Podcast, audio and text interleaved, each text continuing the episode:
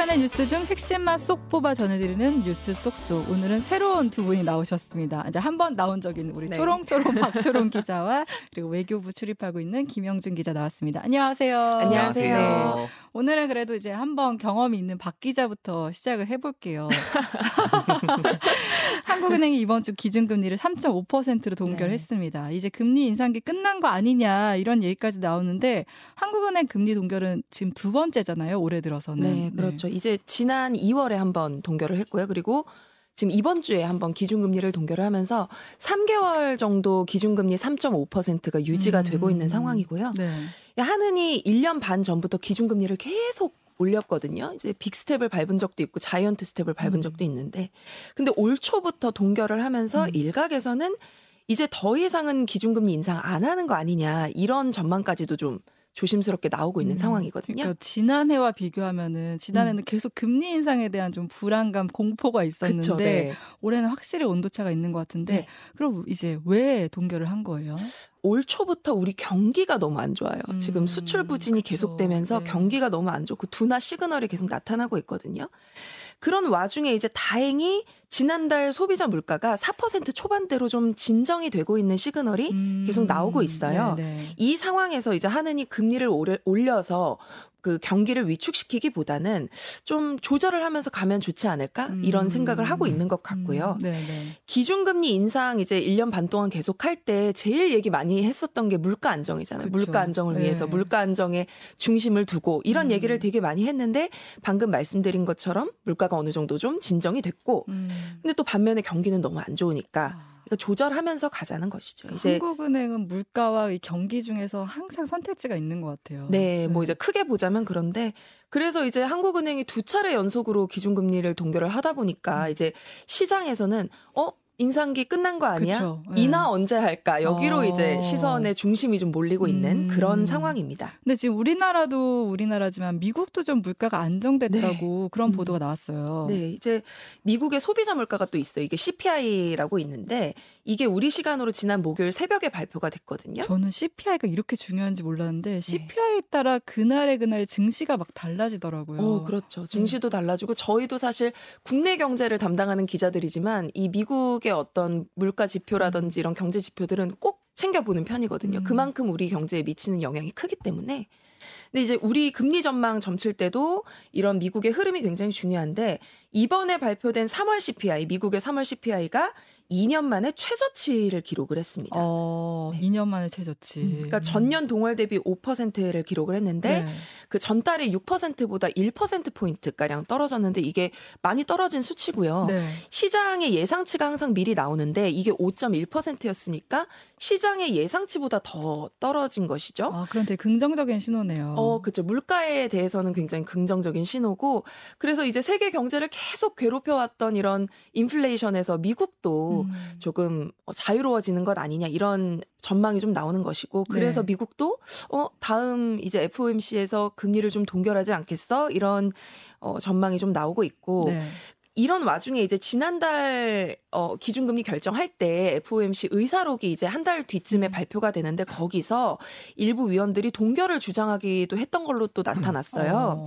그리고 앞으로 중요한 게 이제 하반기에는 완만하게 경기 침체가 될 것이다. 이런 음. 예상도 좀 주요하게 담겼었거든요. 음. 그러니까 우리랑 좀 비슷한 상황이에요. 네, 물가는 네, 좀 네. 잡혔고 경기 침체라는 또 다른 주적이 또 나타났고 음. 그래서 미국도 이런 상황이다 보니까 동결하지 않겠냐 이런 음. 예상이 나오고 있는 것이고 네. 그렇게 되면 이제 외국인 뭐 투자라든지 이런 측면을 고려해서 그 한미 금리 차를 좀 좁혀 나가야 되는 우리나라로서도 어 금리 인상 동기 중에 하나가 좀 사라졌다. 요 정도 톤으로 어, 좀볼 수가 있는 것이죠. 우리나라 입장에서도 이제 금리 인상 요인은 조금 사라졌다. 이렇게 네. 볼수 있는 것 같은데 지금 이제 기준금리 동결되면서 사실 이제 우리가 제일 궁금한 거는 우리 대출금리, 우리 예금금리 어떻게 되는 거야 이거잖아요. 아, 사실 근데 워낙에 당국이 이런 뭐 예적금 금리나 대출금리 상황에 워낙 개입을 많이 해놓은 아. 상황이기 때문에 이게 음. 사실 100% 기준금리 인상 인하 여부에 따라간다고 볼 수가 없어요. 아. 그래서 굉장히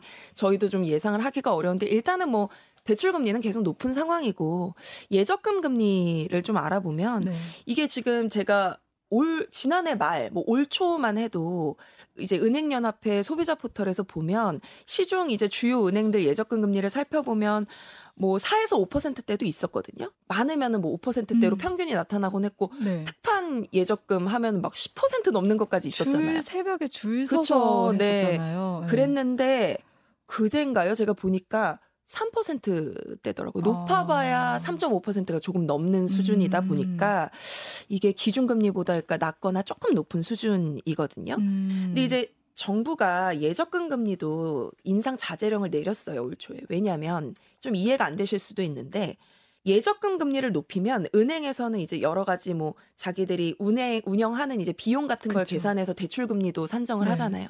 근데 예금 금리가 비용으로 계산이 돼요. 그러니까 어. 예금 금리를 높이면 대출 금리를 산정할 때 이게 영향을 미치는 거예요. 어. 그렇기 때문에 정부에서도 대출 금리를 자극할 수 있다고 해서 예적금 금리 인상 자제령을 미리부터 내린 상태이기 때문에 근데 이제 또 금리 인상기가 끝나간다는 예상이 나오고 있으니까 은행들로서도 앞으로는 더더욱 예금 금리를 높이지 않겠죠. 음. 높일 이유가 없죠. 기준 금리도 동결이 됐는데 음. 더 이상 뭐 높일 유인이 없으니까 그래서 뭐 예금 금리 같은 경우는 당분간 지속적으로 좀 하락세를 이어가지 않겠냐 어. 좀 조심스럽게 전망을 해봅니다. 예금 금리가 올라가면 이제 우리 적금에 든 일반 음. 서민들이나 입장에서는 좋은 걸로 생각했는데 네. 예금 금리가 올라가면 대출 금리도 같이 올라가는 거군요. 어, 네 수식적으로는 좀 어, 그렇죠. 네. 그렇구나. 근데 이제 지금 금리 동결 얘기가 나오면서 음. 이제 사람들 이제 기대가 아 이 추세면은 금리 인하까지 가는 거 아니야? 이런 음. 얘기도 나와요. 음, 뭐 노무라 증권 같은 네. 경우에는 한국은행이 연말까지 기준금리를 0.75% 포인트 인하할 거다 이런 예상까지 지금 나오고 있어요. 좀 파격적인 전망이긴 한데요. 어, 네. 근데 지금 실제로 시장에서 기준금리 인하가 머지 않았다라는 그런 음. 예상들이 된- 굉장히 구체적으로 나오고 있어요. 네, 네. 왜냐하면 그만큼 경제가 어려워요. 이게 아. 지금 성장, 성장률 전망도 추락을 하고 있고 한국은행이 금리를 어떻게 높이겠느냐 음. 이런 예상이 나오는 것이고 네, 네. 그리고 수출 부진을 감안해서 이제 국제통화기금 IMF도 우리 경제 성장률 전망치를 지금 1.5%로 낮춘 상황이거든요. 여기에 지금 실리콘밸리 그 은행 SBB 사태 지, 지난주에 네. 말씀드렸지만 음. 이런 여파가 아직 남아 있는데 금융 불안이 지속되고 있는데 어떻게 금리를 높이겠느냐. 음. 뭐 어떻게 보면 합당한 지적이고요. 거기다가 지금 물가도 안정세에 들어가는 것 아니냐라는 전망이 나오고 있으니까 한국은행이 뭐 더 금리를 높일 필요는 없지 않겠냐. 뭐 이런 음. 시장은 이제 이런 기대를 갖고 있는 것입니다. 음, 그러니까 금리 인하가 될 거라고 좋아하는 것도 좀 어렵다 생각이 드는 게 그만큼 경기가 안 좋다는 얘기인 거네요. 네, 그렇죠. 박초롱 기자 얘기는 여기서 마무리하고요. 우리 이제 김형준 기자 얘기를 들어볼게요. 우리 김형준 기자를 부른 이유가 있습니다. 지난 한 주 가장 뜨거웠던 게 도감청 의혹이었잖아요. 네, 맞습니다. 거의 일주일 내내 이제 정말 우리나라가 시끄러웠었는데, 근데 이제 어떻게 보면은 미국 정보기관이 우리나라를 포함한 동맹국들을 도감청을 했던 그런 의혹이 제기가 된 거고, 그 전에 제가 이제 한 가지 짚고 얘기할 게 있는데 오늘 이 말씀을 많이 드릴 것 같아요. 음. 첫 버전은 원래 어느 나라나 하는 거고요. 아, 네, 안 걸리면 장땡입니다. 미국만 하는 게 아니라 다 하는 거다. 네, 우리나라도 네. 포함해서 전부 다 합니다. 안 걸리는 게 선이고 어. 걸리는 게 악입니다. 아, 네. 그렇구나. 근데 아무리 그런 공공연한 비밀이라지만 미국은 도감청을 했다는 게 알려지고 네. 우리는 당했다는 게 알려졌으니까 그쵸. 이제 서로 난감한 상황인 거죠. 음, 특히 작년에 윤석열 정부 취임하고 나서 한미 동맹의 강화 또는 복원 이런 캐치프레이즈를 내세웠거든요. 그렇죠. 그리고 올해는 1953년에 한미 상호방위 조약 그러니까 동맹 조약이 체결된 지 70주년이 되는 해예요. 음. 동맹 70주년 이런 식으로 대대적으로 의미를 그렇죠. 부여하고 네. 성과도 홍보하고 곧 정상회담 한미 정상회담도 있고 그것도 국빈방미 하는 거는 굉장히 오, 12년 만이라고 하잖아요. 굉장히 오랜만에 네, 있는 네. 일입니다. 예. 그러려던 참의에 이런 사건이 터진 거죠. 그래서 아주 심각한 외교 문제까지는 안 될 것 같긴 하지만 음. 문제는 이제 국내 여론인데 그쵸. 우리가 이렇게 당했다 음. 하는 거니까 원래 외치라는 게 내치의 연장입니다. 항상. 아. 예. 그래서 국내 여론이 안 좋으면은 외치에도 탄력을 받기가 어려워요, 사실은. 음. 예. 이유랑 방법을 떠나서 네. 일단 보안 사고가 났고 그 또 대통령실이 집권 초기부터 그 종로에 있던 청와대를 아. 용산 대통령실 청사 그러니까 국방부가 있던 청사로 이전을 하지 않았습니까? 네, 네. 그 섣불리 이전을 했다. 그리고 섣불리 이전해서 이렇게 된 거 아니냐라고 더불어민주당이 지금 공격을 하고 있거든요. 네. 그래서 전체적으로는 총력 방어에 나서는 모양새인데 음. 대통령실 입장문에 보면 실제로 이런 내용이 있어요. 더불어민주당은 진위 여부를 가릴 생각도 없이 용산 대통령실 이전으로 도감청이 이뤄졌다는 식의 허위 네거티브 의혹을 제기해 국민을 선동하기에 급급합니다. 음. 이는 북한의 끊임없는 도발과 핵 위협 속에서 한미 동맹을 흔드는 자해 행위이자 국익 침해 행위입니다. 음. 라고 말을 했습니다. 네, 네, 네. 미국이 우리에게 도감청을 했다고 확정할 만한 단서가 없다면서 음. 유출 문건이 사실관계와 다른 부분이 많고 시간도 꽤 흘러가지고 네. 현재 한미 관계와 관계가 없다고 얘기를 하거든요. 음. 그런데 잘 생각해 보세요. 네. 사실은 문건이 허위인지 아닌지 여부랑 도감청을 실제로 했는지 아닌지 여부는 별로 상관이 없어요 맞습니다. 논리적으로. 네. 예. 다만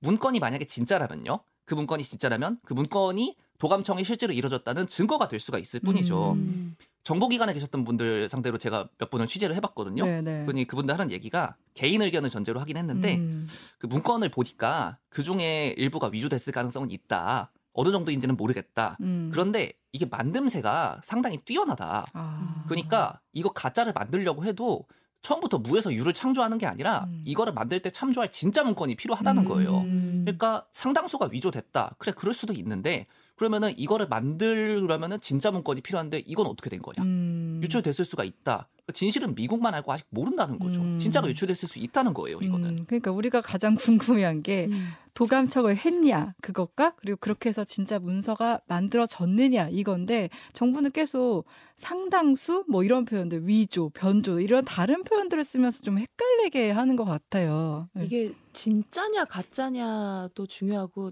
말씀하신 대로 도감청이 진짜로 있었느냐 뭐 이런 것 중. 사실은 외교부 이제 출입하면 그 외교 문서라는 것이 당시에는 기밀로 이제 유지가 되다가 뭐 10년, 20년 지나서 이제 기자들한테 공유가 돼서 이제 그게 기사화되는 음. 경우가 이제 있거든요. 맞습니다. 예, 근데 그런 걸 보면 정말 별거 아닌 것까지 다 보고하잖아요. 음. 그러니까 저는 이 뉴스를 보면서 정말 드는 생각이 우리나라로서는 지금 당장 해야 될 게 진짜로 그게 유출이 됐는지 도감청이 진짜 있었는지 일단은 진위 여부를 빨리 밝히고 그리고 나서 유출된 정보가 어느 수준의 것인지 음. 어떻게 대처할 것인지를 빨리 설명을 해야 되는데 지금 뭐 너무 혼재해 있잖아요. 음. 진짜냐 아니냐 음. 뭐가 중요하냐 위조냐 변조냐. 상당수냐 뭐냐 음. 이러니까 국민들이 지금 답답해하고 있는 거 음. 아닌가 이런 생각도 좀 드네요. 헷갈리기도 하고 답답하기도 하고 그러시겠죠. 네, 이거 네. 듣는 청취자분들도 마찬가지이실 맞아요. 겁니다. 사실은. 네. 그리고 이번에 이제 또 이제 도감청 뭐 기사들이 나오면서 SIGINT, 뭐 HUMINT, 뭐 이게 도감청 방법도 여러 방법들이 나오더라고요. 어떤 것들이 있는 거예요? 그 이번에 유출된 문건의 맨 위에 보면은요. 네. SI 감마라고 표시가 돼 있거든요. 음. 근데 SI라는 게 Special Intelligence 특수 정보를 말합니다. 그러니까 이게 첩보랑 정보의 차이를 좀 알아야 되는데 아. 우리가 어떤 정보를 생산할 때는요. 사실관계의 한 조각인 첩보를 먼저 수집을 합니다. 오. 예를 들어서 첩보의 예가 뭐 대화 내용이라든가 음. 사진이나 전원이라든가 이런 걸 첩보라고 하거든요. 어. 그것들을 퍼즐 조각처럼 조금씩 조금씩 조금씩 이어 맞춰요. 음. 그 다음에 분석하고 평가를 거쳐가지고 네. 이게 사실이냐 아니냐. 그러면 이 첩보에 의해서 상대가 어떤 생각을 할 가능성이 얼마나 되느냐. 어. 이런 식으로 만든 게 정보예요. 아. 둘이 다릅니다, 사실은. 우리 기사 취재하는 거랑 좀 비슷하네요. 어. 제보 비슷해요. 받아서 음. 취재해보고 아 이게 맞다 싶으면 이제 기사화를 하는 거잖아요. 예, 그래서 실제로 정보기관 계시는 음. 분들이 이건 뭐 사이드로 빠지는 얘기지만 기자들이 하는 일이랑 자기들이 하는 일이랑 비슷한 점이 많다고 음. 이야기를 합니다, 실제로. 어쨌든 여러 첩보를 모아서 정보를 만드는 거다. 네. 네. 특수 정보라는 게 뭐냐? 음. 적에게 누설될 경우 작전이나 정보 활동에 치명적인 위해를 초래할 우려가 있어 그 출처와 내용이 은폐된 정보를 얘기를 합니다. 음. 이런 속성의 첩보랑 정보의 대표적인 예가 SIGINT랑 HUMINT인데요. 네네. 뭐 다 해당되는 건 아니지만 이- 음. 예를 들어 설명해 드리자면 SIGINT라는 건 이제 signal intelligence 신호 정보를 말하는 거거든요. 즉 전자적으로 오가는 신호를 낚아채는 건데 쉽게 말해서 통신 또는 실제 대화를 도청하는 겁니다. 아. 대화를 엿듣는 거예요. 네네. 요즘에는 휴대전화로 워낙에 통신을 많이 하니까. 문자 메시지나 뭐 이미지, 동영상 데이터 통신이 이걸 발달해서 음. 이걸 해킹해서 빼오는 것도 포함이 됩니다. 네네. 근데 상식적으로 누군가가 어떤 통신망을 엿듣고 있다는 걸 알아요. 그럼 당연히 그 통신망을 바꾸겠죠. 음. 네. HUMINT는 human intelligence, 아. 인간 정보거든요. 네네. 이제 인류 역사상 가장 오래된 직업이 도둑, 매춘부, 스파이거든요. 스파이. 스파이가 HUMINT입니다. 네. 네네. 혹은 스파이가 직접 침투하는 방법도 있는데 내부에 포섭을 하는 방법도 있어요. 아. 네. 그렇게 해서 관련 내용을 어떻게든 훔쳐냈거나 어. 대통령실 해명은 일단 도감청은 없었다는 것이거든요. 음. 왜냐? 용산에 있는 국방부 청사는 원래 군사시설이었고 네. 대통령실이 들어서면서 더 강력하게 최첨단 음. 보안 시스템을 갖췄다 이런 얘기인데 네네. 설사 이게 다 맞다고 칠게요. 음. 그래도 HUMINT에 의한 가능성을 배제를 할 수가 없는 거예요. 그렇죠. 음. 네. 왜냐면요. 시긴트는 어떤 통신 채널을 바꿔도 기술에 달린 거잖아요, 사실은. 음. 그래서 기술이 우리 쪽이 훨씬 뛰어나면은 언젠가는 사실 다시 획득을 할 수도 있어요. 음. 근데 휴민트 같은 경우에는 수년, 거의 길면은 수십 그쵸. 년까지 투자해가지고 한 사람을 정보 자산으로 키워내거든요. 아. 그러면데 이 사람이 바로 제거가 되면은 수십 년간 그렇게 공들이게 말짱 황이 됩니다. 네네네. 그래서 첩보를 종합해서 정보를 만들 때도 이 첩보의 출처에 대해서 만약에 휴민트가 관련이 돼 있다면은 이 휴민트를 아예 언급을 안 하고 넘어가는 경우도 있어요. 어. 그리고 또 어차피 첩보에서 정보가 될 때 교차 검증을 해야 되거든요. 네네네. 그러니까 휴민트, 시긴트 혹은 뭐 영상 정보라고 하는데 이민트 이런 것까지 같이 조립해 가지고 하는 경우도 많아요. 어. 이번에도 이럴 가능성을 배제하기가 어려운 겁니다. 어, 이거 들으니까 너무 재밌는데 몰랐던 얘기들이어서. 네. 근데 지금 앞서 우리 김영준 기자가 지금 도감청 사실 뭐 미국뿐 아니라 다 하고 있다 이랬는데 어느 정도로 원한 건지 그리고 저는 이번에 좀 의외였던 게 동맹국에 대한 이제 도감청을 했다는 게 또 문제가 된 거잖아요. 네, 맞아요. 동맹국에 대해서도 하는지도 궁금해요. 네. 애초에 저는 동맹국하고 적국을 가릴 필요 자체가 없다고 생각을 하거든요. 음. 우리도 합니다. 네, 아, 그렇구나. 뭐 네. 통신을 엿듣든지 네. 스파이를 침투시키든 간에 시- 침투시키든지 위성으로 몰래 찍든지 알아서 하고요. 아, 안 걸리면 장땡입니다. 안 걸려야 되는 거네요. 네. 네. 김태우 차장이 저희 선의와 악의의 문제를 얘기를 하는데 네. 아까 말씀드렸듯이 첩보전에서는 음. 안 걸리고 뚫으면 선이고요. 아. 걸리거나 못 뚫으면 그게 악입니다. 네, 네, 네. 예. 외국에서는 아예 대사관에 나가서 대놓고 첩보 활동을 하는 사람이 있어요. 음. 이거를 그쪽 용어로 화이트 요원이라고 하거든요. 아. 정보기관은 우리나라 같으면 이제 국가정보원 직원이나 혹은 현역 군인을 외국 대사관에 보내는데 음. 영사, 서기관 그리고 가장 흔한 예로 국방무관 이건 현역 군인일 경우에 네, 예, 네. 적당한 직함을 줘서 보내요. 음. 넷플릭스 드라마 수리남에 보면은 네네. 거기 이제 박혜주 씨가 처음에 이제 등장할 때 명함을 내밀거든요. 근데 그 명함을 잘 보면은 미국 대사관 1등 서기관이라고 돼 있어요. 대신에 이 사람들은 애초에 그 나라에서 이 사람은 스파이다. 아, 알아요. 그렇구나. 그래서 철저하게 감시를 받거든요. 음. 적당히 하라는 얘기예요. 음. 예. 반면에 이런 장점이 있는데 첩보 활동을 하다가 걸려도 외교관은 면책 특권이 적용되지 않습니까? 아. 그래서 쫓겨나고 끝납니다. 아, 그렇구나. 예. 네, 네. 반면에 어, 신분을 아예 다른 걸로 그러니까 엉뚱한 다른 걸로 위장해서 들어가는 거 이건 블랙 요원이라고 하거든요. 블랙은 이거는 해당 나라에 잡히면은 감옥에 평생 지내거나 아니면 사형을 당할 수도 있습니다. 아. 다만 이런 경우가 있어요. 네. 이쪽에서도 블랙을 잡고 저쪽에서도 블랙을 잡으면은 이 서로 블랙을 물밑에서 몰래 교환하는 경우도 있어요. 어, 이런 얘기는 진짜 처음 듣는 얘기예요. 네.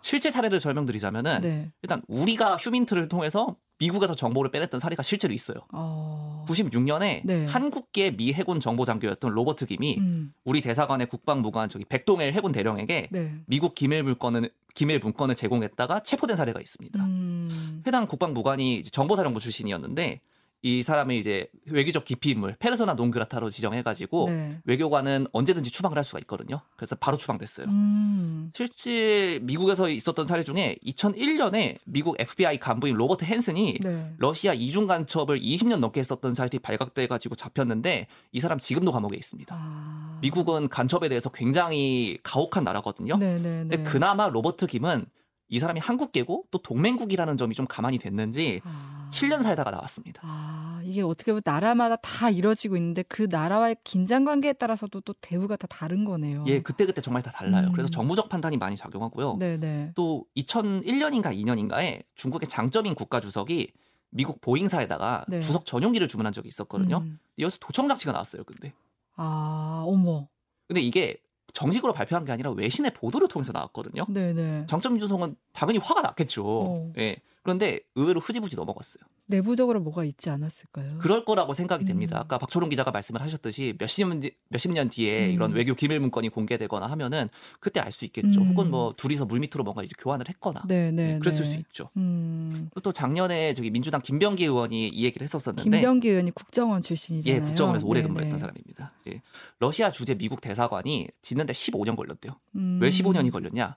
원래 당연히 빨리 끝내고 싶죠. 네. 근데 짓는 와중에 공사 자재나 뭐 시설 이런 데서 도청 장치가 이상하게 하도 많이 나와가지고 아니 그렇게 어떻게 다 이렇게 들이미는 거죠? 미국이 화가 나가지고 어. 미국에서 모든 자재를 가져다가 다 다시 만들었대요. 아, 어머. 그리고 미군이 전 세계에 주둔하지 않습니까? 네네. 그래서 전 세계에서 뭐 대통령도 다니고 국방장관도 다니고 하면서 작전을 하는데 여기에 SCIF라는 시설을 만들어요. Sensitive Compartmented Information Facility라고 하거든요. 네. 고도의 민감 정보를 다루는 특수 정보 시설입니다. 아. 근데 이 시설은 미국 회사만 지을 수가 있습니다. 아. 한국 회사 한국에 주둔하는 SCIF 시설도 한국 회사가 못 지어요. 다른 사람 다른 나라를 못 믿는 거죠. 네. 네. 보통은 그 나라에 주재하게 되면은 그 나라 음. 사람을 고용해가지고 군사 시설을 짓는 경우도 꽤 많거든요. 네, 근데 네. 이 SCIF라는 시설은 절대 미국 회사만 할 수 있게 만들어놨습니다. 음, 지금 도감청 매개로 이제 협상력 높여야 한다는 이 국내 여론이 많잖아요. 실제로 그렇게 될까요? 그리고 뭐 사과나 이런 것도 좀 비공개 과정에서는 좀 받아내거나 그런 게 있을까요? 보통은 그렇게 합니다. 음. 보통은요. 이번에도 대체적으로 네. 전문가분들이 그렇게 얘기하는데 다만 다른 나라가 어떻게 하는지도 조금 살펴볼 필요가 있거든요. 아, 지금 프랑스와랑 이스라엘이 이 내용을 전면 부인하고 있습니다. 음. 캐나다는 확인도 부인도 거부하고 있고요. 그런데 같이 알아야 되는 게 이 프랑스랑 이스라엘에 관련된 문건의 내용은 이 문건 내용 자체가 문제가 되는 것들이에요. 음. 무슨 내용이냐면 네네. 프랑스는 자기네 특수부대가 우크라이나에 가가지고 지금 작전을 벌이고 있다는 내용이고요. 아, 이스라엘 같은 경우에는 더 심각한데 어. 모사드가 국외 첩보기관 모사드가 네. 국내 정치 개입을 시도한다는 얘기거든요. 아. 근데 우리는 그 정도 내용이 아니에요. 음. 이 대화에 나오는 김성한 실장이나 지금 이문희 외교비서관의 내용은 우리 정부 내부에서 충분히 할 수 있는 얘기거든요. 음. 이게 뭐 문제될 것까지는 없어요. 네네네. 또 하나가 미국은 또 워낙에 힘센 나라고 우리가 미국의 70년 된 동맹이라는 음. 점도 고려를 안 할 수는 없습니다. 네네. 아까 그 말씀드린 그 고위 당국자가 하는 얘기가 음. 미국 쪽 상대방들이 누를 끼쳤다 음. 이렇게 하면서 굉장히 미안했다 이렇게 음. 얘기를 했다는데 네네. 그렇게 되면 또 우리가 또 공개적으로 항의를 하기가 좀 어려워지지 않나 이런 음. 생각이 드는데 네네. 뭐 물밑에서는 뭔 얘기를 못 하겠어요. 음. 예. 전인범 전 특전사령관 이분은 군인 출신이고 네. 군 현역에 있을 때 미국 통이었어요. 지금도 음. 그렇고요. 근데 이렇게 얘기를 하더라고요. 우리가 취하는 태도에 달려 있는데 큰 이슈지만 동맹 이미지를 생각해서 조용히 넘어가는 게 바람직하다. 아 그렇구나. 프랑스랑 이스라엘을 보면은 네. 가짜 뉴스다 아니다라고 어. 부인을 하지만 사실 비공개 항의를 했을 것 같고 어. 우리도 비공개로 강력하게 항의를 하되 외형적으로는 강한 동맹의 분위기를 보호해야 된다. 음. 이렇게 이야기를 합니다. 네네네. 예, 또 김종대 전 정의당 의원 같은 경우 며칠 전에 여기 뉴스쇼에 나오셨었죠. 이분은 한미 정상회담하고 연관지면 안 된다고 얘기를 하더라고요. 네네. 근데 이유가 아까 전인범 사령관하고 조금 다르기는 한데. 네. 이 정상회담은 국익을 포괄적으로 논하는 자리인데 의제가 막 섞여 버리면요. 음. 미국은 아무래도 힘센 나라니까 네네. 우리나라에 대해서 쓸 수 있는 카드가 굉장히 많단 말이에요. 음. 그러니까 오히려 우리가 불리해질 수 있다. 네. 그런 말씀을 하시는 겁니다. 오늘 설명을 들어보니까 이게 국민 감정만으로 해결할 수 있는 문제는 아닌 것 같아요. 이제 음. 미국이라는 상대방이 있기 때문에. 근데 네. 어쨌든 우리 국내 여론도 좀 잘 다스리면서 또 미국과의 관계도 좀 잘 할 수 있는 그런 묘책이 있었으면 좋겠다 이런 생각이 음. 듭니다. 오늘 뉴스 쏙쏙은 여기서 마무리할게요. 오늘 두 분 나와주셔서 감사합니다. 감사합니다. 감사합니다.